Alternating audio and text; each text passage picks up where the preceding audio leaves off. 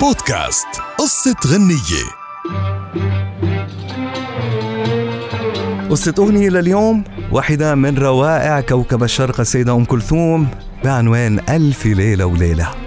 عن قصة هالأغنية قال مجدي مرسي جميل عزيز نجل الشاعر الراحل بأحد حواراته السابقة. إنه أغنية ألف ليلة وليلة سميت بهالاسم لأن كانت الأغنية رقم واحد بعد الألف بحياة والده. ومن خلال مشواره الغنائي اللي حرص فيه على إطلاق هذا الاسم عليها.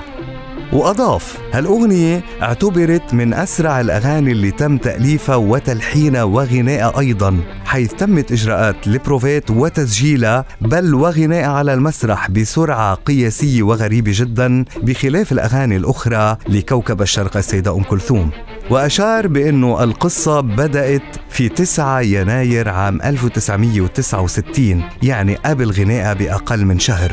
وقال بعد انتهاء أم كلثوم من حفلة شهر يناير وبعد عودتها من رحلتها الغنائية بدولة السودان كان عليها أن تقدم أغنية جديدة بالخميس الأول من شهر فبراير. وفجأة استمعت أم كلثوم لكلمات أغنية ألف ليلة وليلة للشاعر مرسي جميل عزيز واللي كان كتبها بيوم واحد. وأعجبت سيدة الغناء العربي بالكلمات فورا وهالشي كان بعكس المتبع عند أم كلثوم اللي كانت تاخد وقت لتعدل وتبدل الكثير من الكلمات.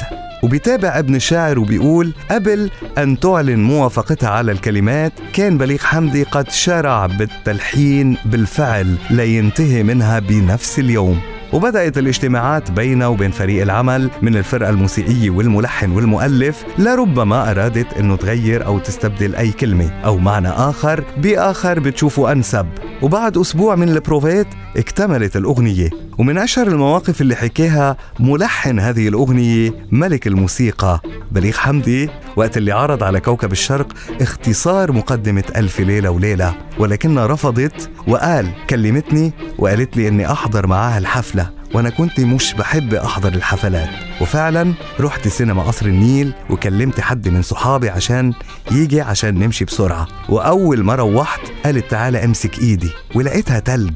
ولما سألتها عن السبب قالت إنها بتخاف من الجمهور جدا. وإنت لما تختصر المقدمة أنا مش هعرف أقدم الأغنية بشكل صحيح. أنا بقعد على الكرسي وبفضل أشوف الجمهور وماسكة المنديل الحرير عشان أدفي إيديا وأركز في الجمهور لحد ما أشوف حد يشد انتباهي وأغني ليه. وكانت أول مرة أعرف إن أم كلثوم بتخاف من جمهورها بهذا الحجم.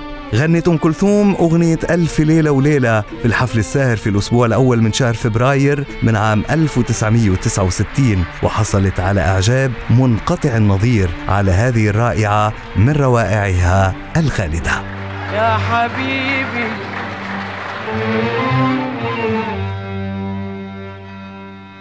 يا حبيبي.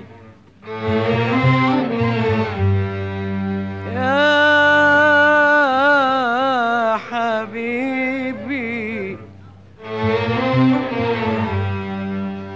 الليل والسماء ونجومه وقمره قمره صغره. وانت وأنا يا حبيبي أنا يا حياتي أنا